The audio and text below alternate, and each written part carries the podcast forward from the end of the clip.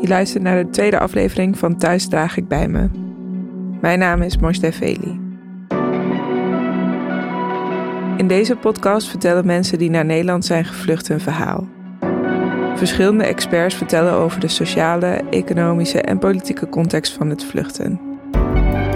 Soms worden er misschien begrippen genoemd die je nog niet kent. Kijk dan even in de show notes, want daar hebben we een begrippenlijst opgenomen. In deze aflevering hoor je de ervaringen van Christine. Het wordt vertolkt door haar goede vriendin Nermen. Daarna vertelt Sarah Schiersat ons meer over mensenrechten en schendingen daarvan. Ze vertelt hoe het asielproces in zijn werk gaat en waarom er nog zoveel misgaat. Christine vertelt over Syrië voor de oorlog, de beslissing om weg te gaan en hoe de reis naar Nederland verliep. Ze vertelt over haar ervaring in Nederland, het proces naar een verblijfsvergunning en hoe mensen met haar omgingen. En tot slot horen we haar wensen voor de toekomst. Syrië was echt een uh, mooi land. Veilig, uh, was leuk, uh, gezellig. Um, we hadden een hele um, sterke sociale leven. Wij um, we waren altijd met elkaar. Je hebt altijd gezellige avonden. wij gingen heel veel bijvoorbeeld kamperen. ja, het, het, is gewoon superleuk. Ja, en veilig. Om inzicht te krijgen in hoe mijn leven eruit zag in Syrië, is het belangrijk om te beseffen dat de christelijke kerk een belangrijke rol speelde in de gemeenschap. Of de christelijke gemeenschap, zeg maar. vanuit de kerk werden heel veel evenementen georganiseerd. Er waren echt duizenden mensen die daarheen gingen. Allemaal activiteiten, excursies. we gingen naar verschillende plekken. Zoals Balmere, daar kamperen of een, in kerken. Um, en wij konden ook gewoon, wij hebben ook excursies of soorten trip. Um, meerdere trippen gedaan naar Jordanië bijvoorbeeld. Of um, andere landen om, om Syrië heen. dus de, de gemeenschap was heel hecht en sterk. Veel van mijn mooiste en fijnste memories zijn dat momenten die, die kerk eigenlijk heeft aangeboden. De reden is, is heel moeilijk. Het is niet alleen maar één moment dat je, dat je denkt, ik moet nu hier weg. Het is dat elke keer als je van, vanuit huis vertrekt, dat je het gevoel hebt of je moet je ouders een soort afscheid nemen voor het geval dat je niet terugkomt. Dus het is gewoon en dat was elke dag dat, dat wij worden gebombardeerd en uh, uh, of een, auto's explosies of raketten worden gestuurd naar de plekken waar wij wonen. Dus, dus je bent altijd een gevaar. Dat is het, ja, het, het, grootste reden waar, waar, waardoor wij besloten hebben om het land te verlaten. Allereerst wat wij gedaan hebben is dat wij rugzakken hebben gekocht. Uh, om spullen daarin te doen wat wij nodig hebben, zeg maar onderweg. We hebben dadels meegenomen om voor de zekerheid. Stel dat je helemaal geen eten krijgt of kan hebben, dan heb je in ieder geval dadels. Um, en we hebben opa en oma dus een afscheid genomen.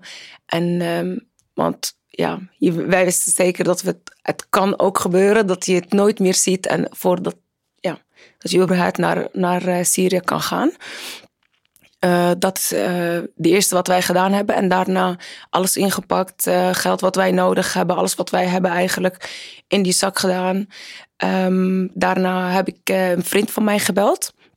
En gevraagd of hij ook mee wil vluchten naar, naar Europa. Wij hebben geen één land in ons hoofd gehad. Wij dachten, we gaan gewoon en wij zien het wel. Dus dat is wat we eigenlijk gedaan. En toen vertrok ik met... Um, mijn moeder, zus, broer en mijn beste vriend.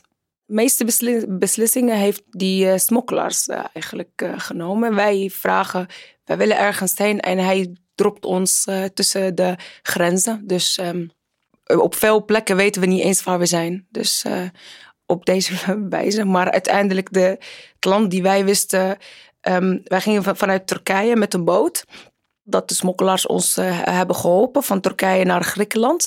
En toen was die, die reis in, een, onder, in een bootcabine, zeg maar. Dat was helemaal dicht. ze hebben ons beloofd dat het ongeveer een half tot één uur zal duren. Uiteindelijk is het tien uur gaan duren. zonder verse lucht, helemaal met zoveel mensen, honderd mensen onder. bijna geen oxygene. Wij dachten, nou, we gaan echt hier dood. Dat is, uh, toen wisten we dat wij sowieso naar Griekenland gaan.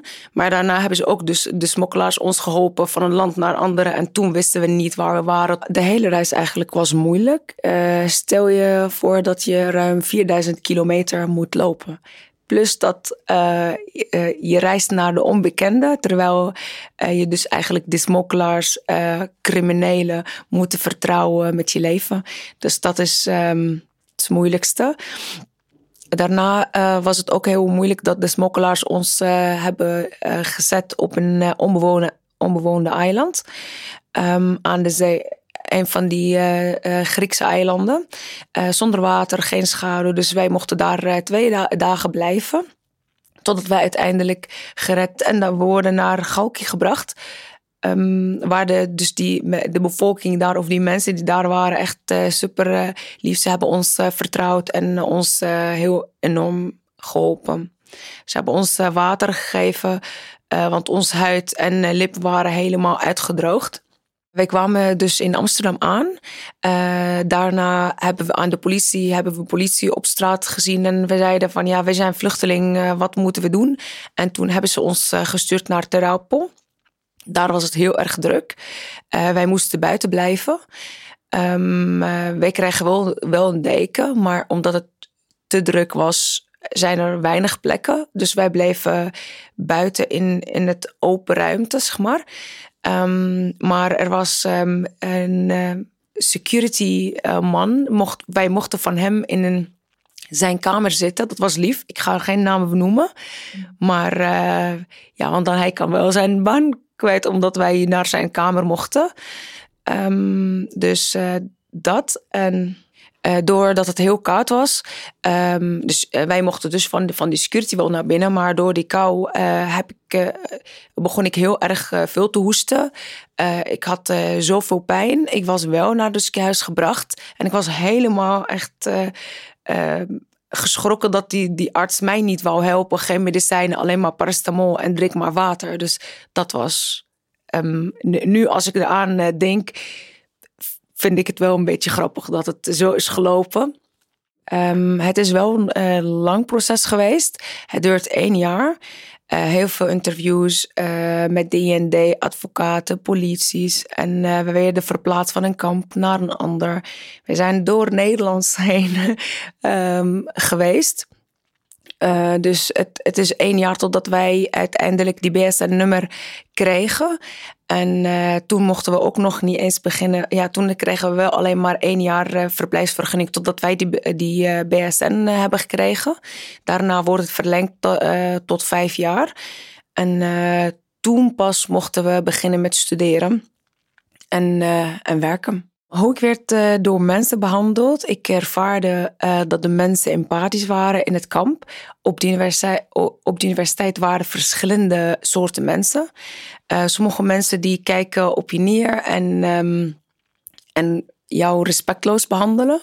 En sommigen willen wel meeleven en um, jou helpen en proberen jou de weg te wijzen in het begin uh, het gevoel die mensen mij hebben gegeven dat ze helemaal uh, of weinig over Syrië weten. Veel mensen dachten dat wij uh, in tenten wonen of op kamelen reizen of dat soort dingen. En dat wij niet eens auto's hebben. Dus dat, dat, daar schrok ik helemaal van. of wij in woestijnen wonen.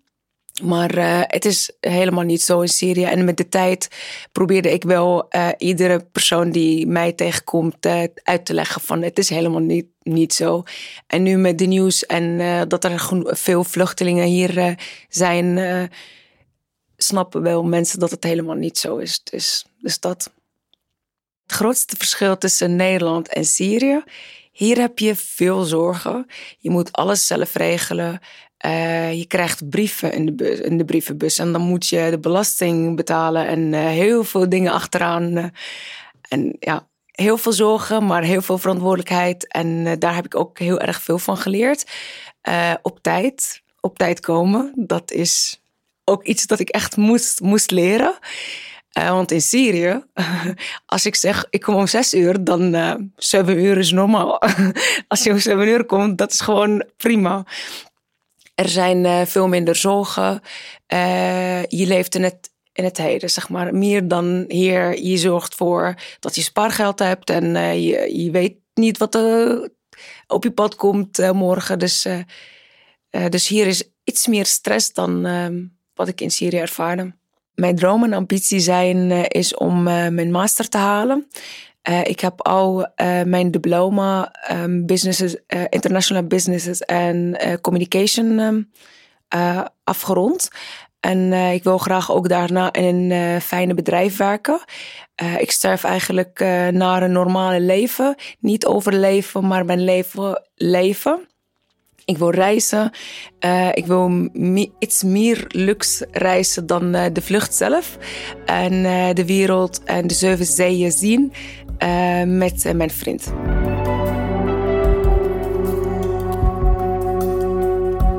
Je hoorde het verhaal van Christine, verteld door Nermen. Dit verhaal hebben wij ook laten horen aan Sahar Shirzad. Je hoort haar reactie erop en ze vertelt ons over hoe het zit met mensenrechten. Ik ben Sarah Shirzad, jurist, heb internationaal recht gedaan, ehm, maar heb uiteindelijk besloten om een uh, creatieve wending daaraan te geven en vooral aan de hand van programma maken. Uh, in mijn beroep uh, het onderwerp uh, mensenrechten, dus het recht en plichten wat mensen hebben, uh, meer ook het hart toe te laten spreken dan enkel hoofd. en daarom ben ik ook Refugee Millennials gaan oprichten. Refugee Millennials is een programma, een dialoog over mensen met een vluchtachtergrond zoals ikzelf, die in de jaren 80 en 90 hier als kinderen zijn gekomen. Wij zijn nu millennials die in hun uh, dertig jaren zijn, young professionals, die in de Nederlandse samenleving bewegen, um, maar toch ook uh, eerste generatie zijn. En ik heb geprobeerd uh, aan de hand daarvan ja, een dialoog onderling en een soort community op te bouwen. We zijn met velen. Um, uh, en zo is ook eigenlijk mijn passie voor mensenrechtenactivisme ontstaan. Omdat ik zie dat steeds meer millennials en mensen met een vluchtachtergrond zich gedwongen voelen om zich uit te spreken over hun achtergrond. Om te laten zien, hey, wij mochten ooit blijven. Kijk waar wij nu staan. Waarom mogen mensen die nu vluchten dat niet? En ik vind het schijnend dat wij dat op die manier moeten doen. Terwijl mensenrechten eigenlijk absoluut moeten zijn. En het niet nodig zou moeten zijn dat jij als een persoon met vluchtachtergrond jezelf de hele tijd zou moeten ontleden. Dus uh, probeer ik mezelf ook activistisch in te zetten dat mensenrechten absoluut is voor iedereen. Je hebt net Christine's verhaal gehoord. Uh, wat is je allereerste reactie daarop? Oh, um, twee dingen. Eentje, uh, ze vertelt heel mooi natuurlijk. En uh, de kleine details aan een schrijnend verhaal kunnen het lucht geven en menselijk maken. Zoals dat ze dadels bij zich heeft en een rugzak. Dat het zo, uh, dat dat een van je eerste stappen is. terwijl je bewegend niet eens weet waar je terecht gaat komen. Um, en wat ik er moeilijk aan vind om er naar te luisteren, gezien ik zelf ook een vluchtachtergrond heb en weet uh, wat het proces is. Ik ben hier ondertussen meer dan 24 jaar. Dus uh, ik, ik, ik weet wat het mentale proces is dat je in een later stadium uh, er minder ja, over lacht en het ook binnenkomt van oké, wat is er in mijn onderbewuste daarin opgeslagen? En ik merk dat zij, uh, ja, ze zit heel erg in haar veerkracht, wat bewonderingswaardig is. Um, maar uh, er gebeurt gewoon heel veel tijdens zo'n route en, en zo'n proces. Het doet heel veel met een mens. En ik hoor haar gewoon in haar veerkracht. En dat geeft mij ook een, een um, ja, het doet, het raakt me. Ja, een van de dingen die je uh, hoort in Christine's verhaal uh, tijdens dat vluchtproces is dat ze zegt dat alle beslissingen door de smokkelaars werden gemaakt. Mm -hmm. is dat dat veel voorkomt? En weet je waarom die smokkelaars zoveel macht daarover hebben eigenlijk? Ja, dit is eigenlijk een vicieuze cirkel waarvan ik uh, zelf heel duidelijk in ben. Dat komt echt door het systeem, het wettenstelsel die wij creëren vanuit Europa. En het wordt een vicieuze cirkel omdat mensen gewoon nog altijd illegaal moeten reizen. Uh, en geen mens is illegaal natuurlijk. En je hoort niet op deze wijze, omdat je ongedocumenteerd bent, uh, uh, te reizen. En toch gebeurt het, omdat in onze wet in Europa bepaald is dat je bij de allereerste land wanneer je aankomt, moet jij je asiel aanvragen en je aanmelden.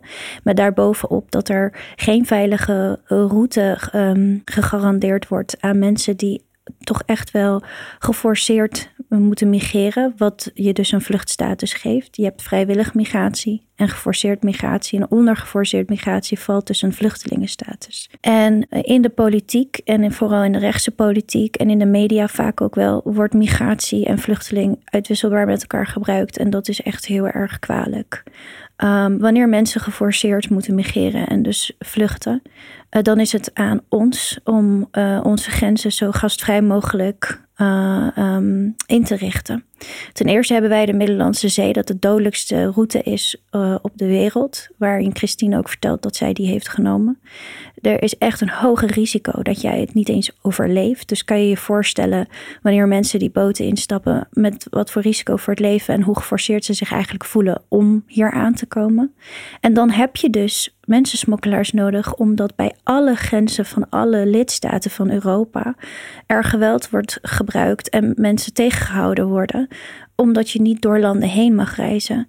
Maar het is fictief dat iedereen zich dan maar in Griekenland gaat aanmelden. Dat is ook onhoudbaar. En dat weet, dat weet iedereen. Dat weet iedereen in de politiek ook. En toch komt er geen nieuw verdrag waarin er staat: we gaan een veilige route hanteren en mensen mogen zich, we gaan mensen um, in verschillende landen evenredig opvangen. Dus mensen mogen door andere landen reizen om aan te komen, uh, veilig aan te komen uh, in een land, wellicht naar keuze. Maar door, angst van, um, door de angst dat mensen gaan shoppen in landen, zijn landen aan het shoppen in mensen die ze wel en niet willen hebben. Dus Syriërs willen ze wel hebben, Afghanen bijvoorbeeld niet. Of uh, uh, weet je, mensen uit Jemen en Afrikanen niet, want die zijn per definitie uh, economische migranten. Dus zo, zo kunnen landen heel erg zelf bepalen wie ze wel en niet willen hebben. En dat, dat, heeft, dat kent maar één woord en dat is discriminatie en racisme welke mensenrechten uh, worden er uh, allemaal geschonden in het vluchtproces? Het was waarschijnlijk een lange lijst, dus kun je er een ja. paar noemen? In het vluchtelingenverdrag is bepaald dat je op basis van je gender, religie, uh, kleur en nationaliteit niet gediscrimineerd mag worden wanneer jij je aanmeldt voor asiel. En ieder mens heeft recht op asiel wanneer zij angst hebben voor vervolging. Dat is wat er in de wet staat. Internationaal Vluchtelingenverdrag uh, wat onder mensenrechten valt. Wat er gebeurt nu in onze beleid, wat ik het meest kwalijke vind van mensenrechten schending, is dat ieder land zelf mag bepalen welk land veilig of onveilig is. Uh, er is een uh, veilige landenlijst en een onveilige landenlijst. Uh, Syrië bijvoorbeeld is door heel veel Europese lidstaten onveilig verklaard, wat te voordelen is van Syriërs wanneer zij hun asielprocedure beginnen. En dan moet je je dus voorstellen dat Christine haar verhaal de meest gunstige verhaal is. En ook zij heeft alsnog te veel meegemaakt als je het mij vraagt. Maar als jij bijvoorbeeld Afghaan bent, uh, zeker vanaf 2000, tussen 2015 en 2021, na de Taliban-overname, zijn er heel veel uh, asielaanvragen wel goedgekeurd, gelukkig. Maar in 2015 bijvoorbeeld werd Afghanistan veilig verklaard, terwijl het hartstikke onveilig was daar door de meeste lidstaten. Waarom? Omdat ze zagen dat Afghanen te lang met te veel, volgens hun, naar binnen aan het komen waren en daar wilden ze niet meer voor betalen en niet meer aannemen. Dus door te zeggen: nee, maar wij vinden jullie land wel veilig, kun je aan de hand van jouw nationaliteit teruggestuurd worden. Maar je bent aan het oordelen op basis van nationaliteit. En dat is discriminatie. Wat er dus gebeurt als je het visueel makkelijk wil maken. Er worden verschillende rijen gemaakt van mensen op basis van waar zij vandaan komen. En de ene rij, dat valt onder onveilige lijst, heeft een veel makkelijkere bewijslast ten opzichte van een rij die uit vermeend veilige landen komen, die dus uh, veel hogere bewijslast hebben. Dus het heeft enorme implicaties op jou uh, in, um, in wat jij in je procedure ook moet leveren. En het mag helemaal niet dat bij een asielaanvraag dat mensen uh, ongelijkwaardig behandeld worden. Zie je ook naast afkomst uh, andere pilaren van identiteit die waarop uh, gediscrimineerd wordt. Dus uh, ja. op gender of seksualiteit wordt Absoluut. daar ook op gediscrimineerd. Ook, zeker. Um, dit is de allereerste waarop wordt geoordeeld. Dus die, die benoem ik uh, daarom ook. Maar überhaupt queer zijn, trans zijn um, en, en vluchten is een whole different ballgame. Dan, dan heb je ook nog, dan ben je überhaupt tijdens de route ook heel onveilig. Um, zeker transpersonen. Um, daar zit heel veel seksueel misbruik ook onderweg. En dus daarom is het zo belangrijk dat er wel veilige routes gegarandeerd worden door landen. Um, maar als je hier aankomt uh, en je geeft aan, kijk, een land als Jamaica bijvoorbeeld, is volgens Europa een veilig land. Het is geen conflictgebied. Maar uh, daar is het niet uh, eh, LHBTIQ plus vriendelijk. Dus ik ken cases waarin mensen hier zijn gekomen en gezegd: ja, maar ik heb angst voor vervolging in mijn land omdat ik queer ben of omdat ik in een queer gemeenschap hoor. En wat gebeurt er dan? Dan ben je een uitzondering op de regel. De regel is: het moet een onveilig land zijn. Oké, dat is het niet, maar dan ben jij een uitzondering, maar jij moet dan verdomd goed gaan bewijzen dat jij een uitzondering bent en dat jij niet veilig voelt in je land. Dus dan word je kapot bevraagd op jouw uh, identiteit, op wie jij bent, tot op het punt dat mensen dating apps hebben moeten openen en laten zien, of linksom of rechtsom bewijzen dat zij seks hebben, zelfs met dezelfde gender, of om te bewijzen dat zij queer zijn. Dus het is, uh, kan je voorstellen hoe dehumaniserend het is dat jij je seksualiteit moet bewijzen? Um, en er zijn allerlei wettelijke manieren om het anders te doen. Natuurlijk, als dat de reden is dat jij angst hebt voor vervolging, moet je kunnen bewijzen dat dat zo is. Maar het hoeft niet zodanig uh, uh, ver te gaan dat jij compleet gedehumaniseerd wordt en ontleed als mens. Want dat, dat bouwt alleen maar nieuwe trauma's op. En het is al bewezen. Ik heb met heel veel queer personen gesproken. Dat zij daar enorm van moeten bijkomen en nieuwe trauma's bij krijgen. Dat kan ik mij voorstellen. Zijn er ook wetten die uh, het vluchtproces wel makkelijker maken? Nou ja, zoals ik al zei, in een wet staat het wel goed geschreven. Alleen regionaal, uh, in welk continent je beweegt, uh, onder welke wettenstelsel je dan weer regionaal beweegt, is een tweede. Want het internationaal vluchtelingenverdrag heeft ooit wel gehanteerd: iedereen heeft recht op asiel en je mag niet gediscrimineerd worden. Dat gaat goed op papier. Maar wat de Europese Unie dan vervolgens doet, wanneer zij zien. Uh, nee, laat ik het anders zeggen. De Europese Unie uh, heeft een enorme eurocentrische mentaliteit, omdat zij heel erg over laten komen, ook zeker in de media en politiek, dat wij, en dat vind ik een wogelijk woord, een aanzuigeffect krijgen. Als wij uh, vriendelijk of ons gastvrij opstellen naar uh, mensen die asiel willen aanvragen. En dus dan wil iedereen naar Europa. Dat is niet waar de buurlanden van conflictgebieden nemen nog altijd de meeste uh, asielaanvragen op of meeste mensen die vluchten. Want je moet maar geluk hebben dat je buurland überhaupt een asielsysteem heeft. Als je kijkt naar Iran, die heeft dat niet eens. Iran heeft miljoenen Afghanen. Daarom staat hij ook in de top 5 van landen die de meeste vluchtelingen heeft opgevangen. Daarna heb je Turkije. Um, Libanon heeft heel veel Syriërs. Dus de buurlanden zijn nog altijd de plekken die de hotspots, wordt het ook wel genoemd, zijn. Maar Europa gedraagt zich nog steeds alsof wij de meeste uh, vluchtelingen opvangen. En dus wat gebeurt er? Zij gaan heel erg op verschikking uh, hanteren. In plaats van te zeggen: oké, mensenrechtenverdrag zegt. Alle asielaanvragen hebben recht op bestaan en ze moeten gehonoreerd worden. Je hebt ook recht op een gelijkwaardige procedure. Uh, je hebt recht op een eerlijke procedure. Dat is ook internationaal verdrag. Ook Europese verdragen zeggen dat. Maar je hebt de Europese Unie die afhankelijk is van het Europees Parlement, die wetten maakt aan de hand van politieke partijen. Die worden geleverd door Europese staten. En wat gebeurt er in Europa? We zijn een enorme verrechtsing aan het meemaken. Dus er is geen meerderheid continu in het Europees Parlement om nieuwe verdragen te maken en ervoor te zorgen dat uh, internationale mensenrechten gehonoreerd worden. Ik hoop dat ik het een beetje duidelijk heb uitgelegd. Maar we zitten politiek in Europa bijvoorbeeld gewoon enorm vast om regionaal te zeggen: wij hebben de ambitie om wel ons gastvrij op te stellen. Omdat er gewoon een enorme angst en xenofobie heerst dat er mensen hier komen en het uh, onprettig maken voor Europa. Christine vertelt dat als ze aankomt in uh, Amsterdam eigenlijk, dat ze naar Ter Apel moet. Kan je uitleggen waarom mensen daarheen moeten? Wat moeten ze daar doen? Ja, in Nederland hebben wij ervoor gekozen dat we nu al veel te lang, decennia lang, uh, één hoofdmeldpunt hebben. Waar je je aanmeldt uh, wanneer je hier aankomt. Dus het moment van uh, wanneer, wat ik heb uitgelegd, dat internationaal verdrag heeft bepaald. In ieder land heeft iedereen recht op asielaanvraag. Nou, daar, daar moet je een punt kiezen in een land waar je eerste moment is van: hey, uh, ik ben Sarah Sierzat bijvoorbeeld en ik wil asiel aanvragen, dan ben je officieel gedocumenteerd. Tot dat punt ben je in principe ongedocumenteerd aan het bewegen. Uh, en, en wanneer je hebt aangemeld, dat is waar jouw asielprocedure start.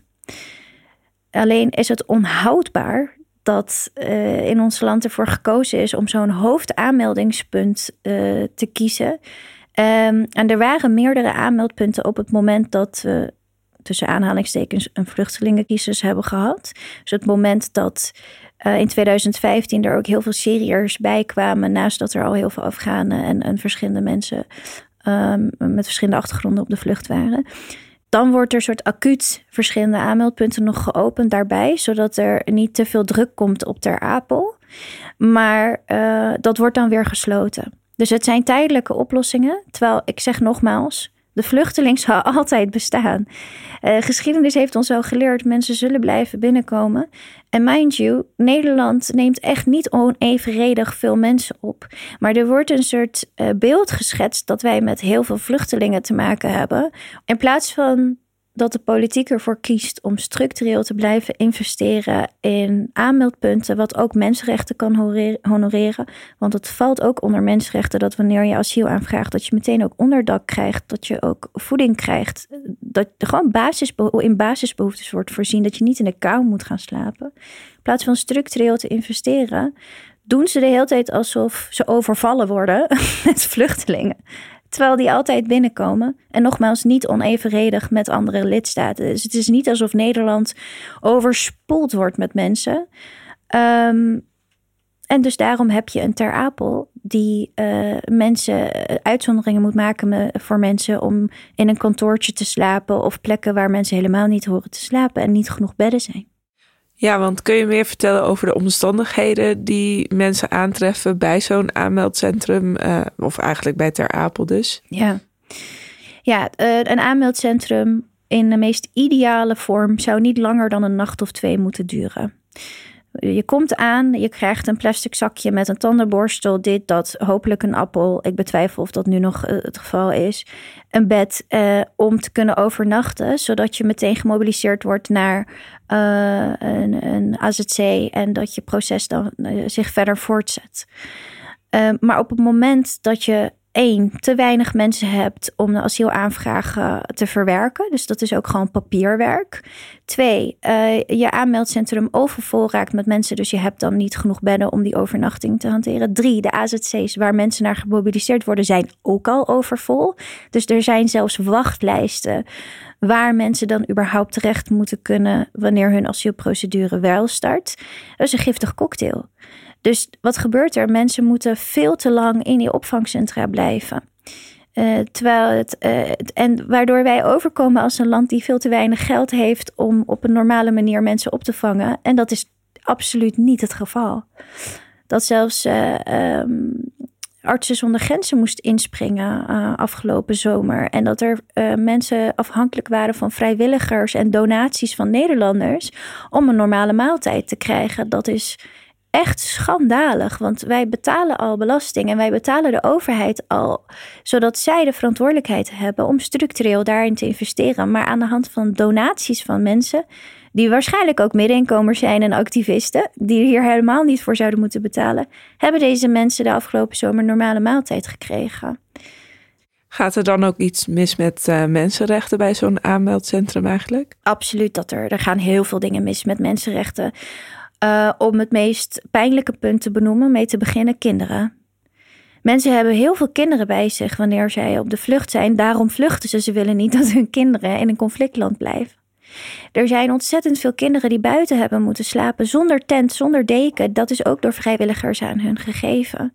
Kinderen hebben recht op voeding, hebben recht op onderdak, hebben recht op onderwijs ten alle tijden. Door vrijwilligers wordt ook uh, vaak in AZC's en opvangplekken uh, op spelerswijs toch nog iets uh, aan, kinderen meegegeven. Zelf heb ik bijvoorbeeld ruim twee jaar onderwijs gemist in verband met nou ja, van plek naar plek wisselen, et cetera. Dat halen we vaak dubbel en dwars in, want in de cijfers zie je dat mensen met een vluchtachtergrond over het algemeen hoog opgeleid zijn. There you go. Maar om te beginnen, kinderrechtenverdrag. Hoe kunnen wij in Nederland is het denkbaar dat het nodig is dat wij kinderrechten uh, gaan uh, overtreden. En dan heb ik het nog niet over queer personen en transpersonen die zich hartstikke onveilig uh, voelen in uh, cis-normatieve, heteronormatieve omgevingen. Om even uit te leggen aan, aan, luisteraars. Cis is, is, het geslacht, je identificeert je met het geslacht waar je mee geboren bent. Nou, als mensen zich niet identificeren daarmee en het aan hun uiterlijke vorm te zien is dat zij trans zijn, dan is het ook uh, wetenschappelijk vastgesteld, wetenschappelijk, dat is in statistieken kan je zien dat zij heel erg blootgesteld zijn aan geweld.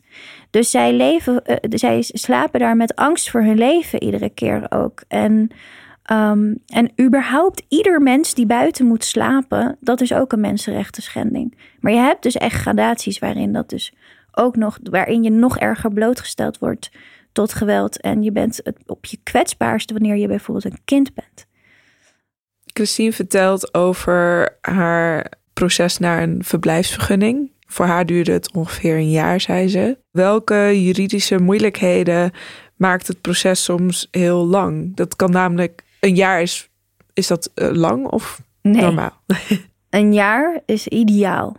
Is een ideale scenario. Uh, en dan wil ik niet Christine haar verhaal uh, natuurlijk bagatelliseren, want ze heeft, zoals ik al zei, de dodelijkste route meegemaakt als je via, via, Griekenland bent gekomen of via de zee. Dat gun ik niemand. Um, en het feit dat ze afhankelijk was van de mensensmokkelaar, omdat de Europese Unie gewoon faalt om een veilige route te bieden. En dan kom je dus aan in een land als Nederland. Uh, en dan heb je te maken met heel veel bureaucratie. Heel veel bevraging vanuit de IND, wat ook al uh, in onderzoek is van uh, mag de IND eigenlijk wel op deze manier vragen stellen.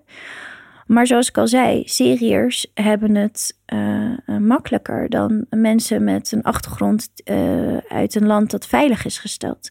Syrië is nog altijd door Nederland bijvoorbeeld onveilig verklaard.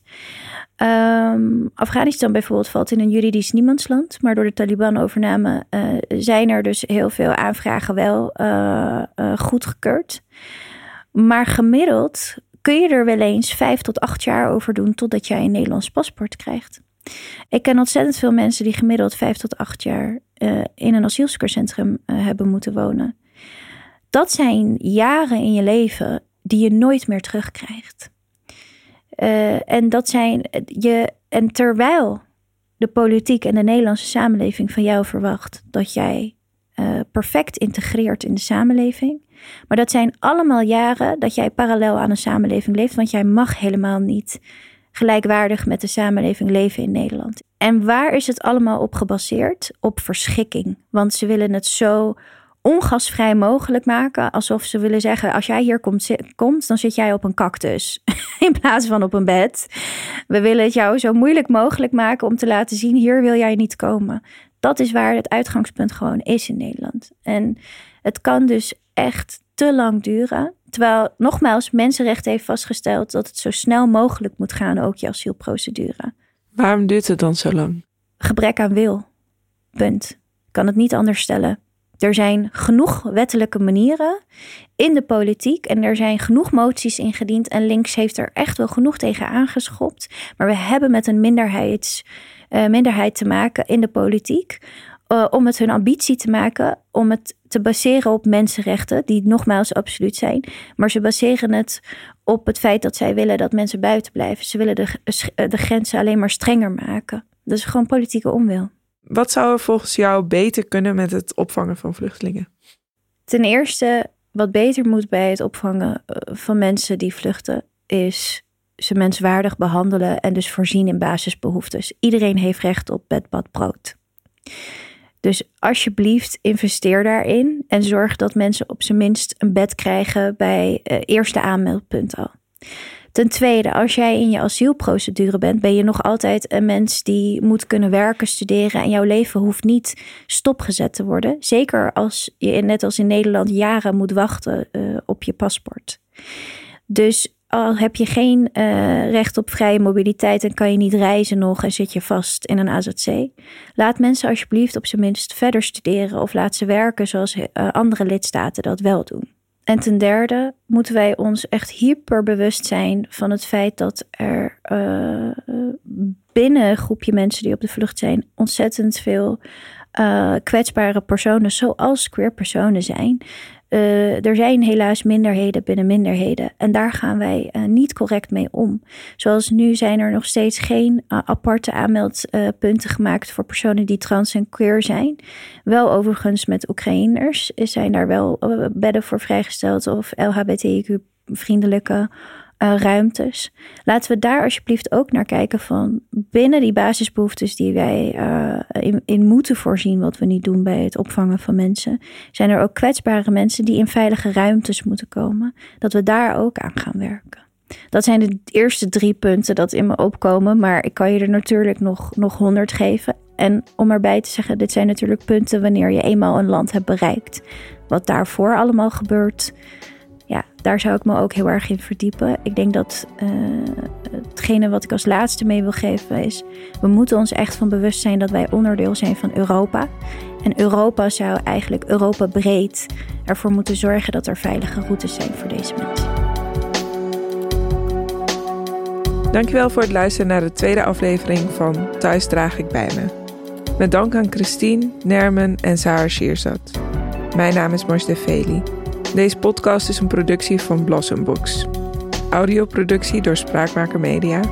In de volgende aflevering hoor je het verhaal van Michel. Fourouk Karimi vertelt over de impact van vluchten op je mentale gezondheid. Wil je meer weten? Lees dan het boek Thuis draag ik bij me van Cecile Korevaar.